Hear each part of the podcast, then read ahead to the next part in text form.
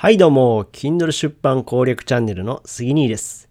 この番組は1年間のスパルタ無料メール講座、生き早メルマガの提供でお送りします。え今日は6月7日月曜日ですね、え皆さんいかがお過ごしでしょうか？はい、僕はですね、昨日、おとといって、まあ、僕レンタルスペースっていうのを運営してるんですけども、そのレンタルスペースで初のお客さんが入ったんですよね。うん。でですね、あの、やっぱ気になるんですよね。あの、部屋を見ることはないですよ。見ることはないんですけども、まあ、どんなお客さんが入ってるのかなとか、えー、気になるので、で、あとその状態ですね。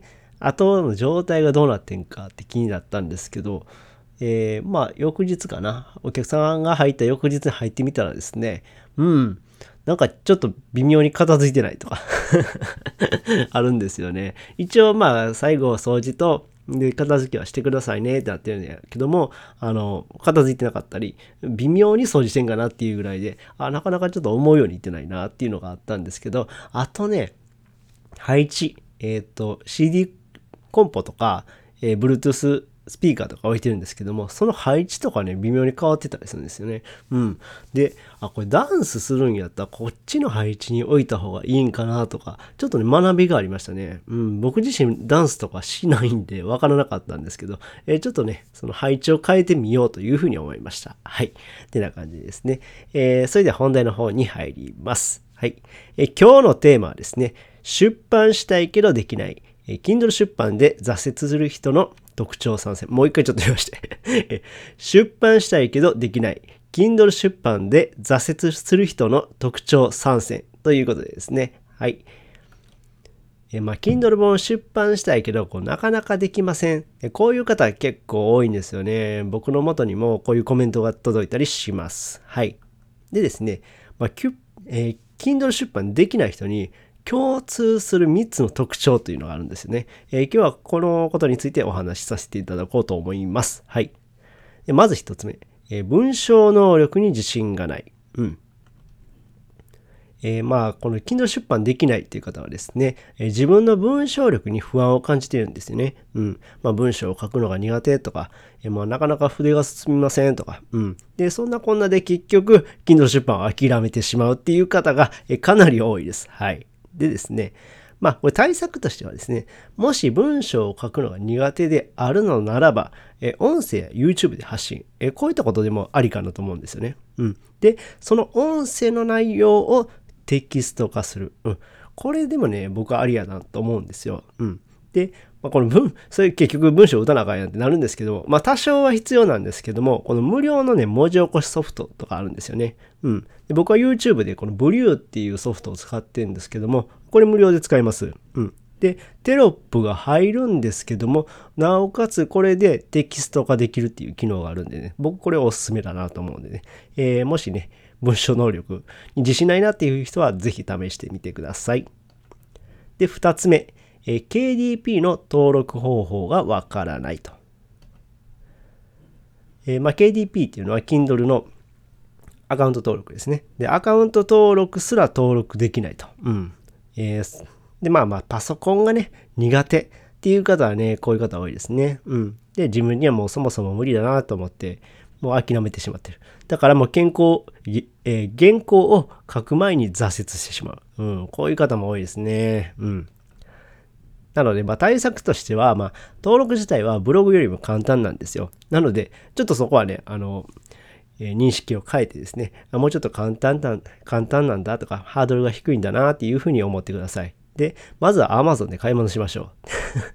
なんで Amazon で買い物やねんっていう話なんですけども、まあ Amazon のアカウントがまず必要になるんですよね。なので、もし Amazon のアカウント持ってないっていう人は、まあ買い物から始めてみましょうと。で、そっからですね、その Amazon のアカウントに紐づいて、えー、KDP のアカウントを作成する感じなんですよね。はい。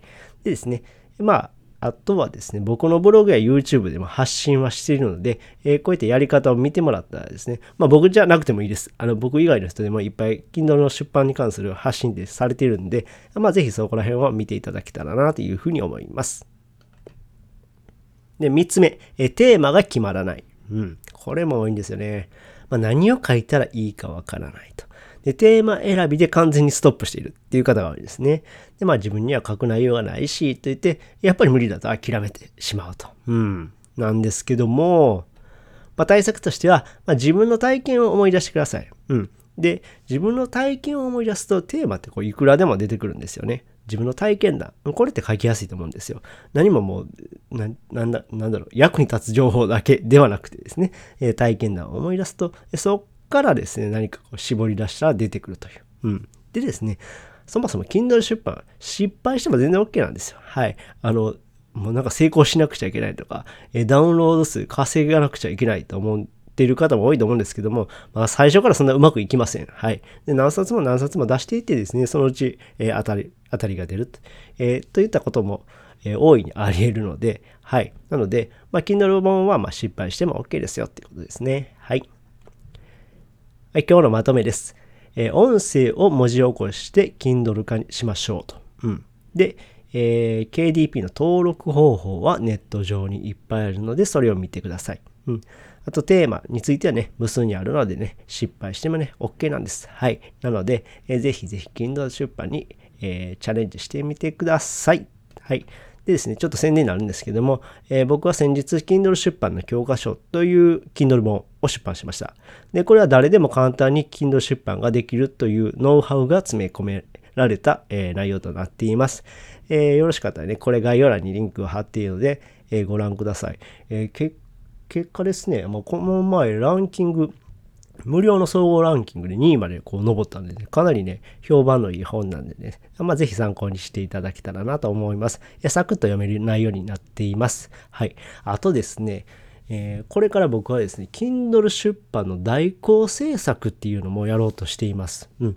これはですね、まあ、先日5月31日まで Kindle 出版の、えー、オンラインサロンを、えー、運営していました。で、今はもうオンラインサロンやってないんですけども、そのサロンメンバーと一緒にですね、えー、Kindle の代行制作をやろうというふうに、えー、決意したんですよね。うん。で、まあみんな Kindle 出版している、まあ Kindle 作家なんで、まあ、これはかなり強みなんですよね。うん。みんな Kindle 作家やし、えー、ライティング技術もあると。で、もう下手す、下手するっていうか、もう僕よりもライティング能力高い人がばっかりなんでね。はい。なので、もう心強い限りなんですけども、えー、これから Kindle 出版の代行制作をしようと思っているので、まあ、もしね、それでもね、この Kindle 出版の教科書読んでもできないよっていう方はですね、まあ、代行制作にお願いするっていうのもありかなと思います。えー、これからね、ちょっと内容を詰めてね、えー、リリースしていこうかなというふうに思っています。え、またご期待ください。はい。てな感じで、えー、この話が役に立ったよって方は、いいねボタンを押してもらえると嬉しいです。またチャンネル登録、フォローしてもらえると励みになります。最後までお聴きいただきありがとうございました。それではまた。バイバイ。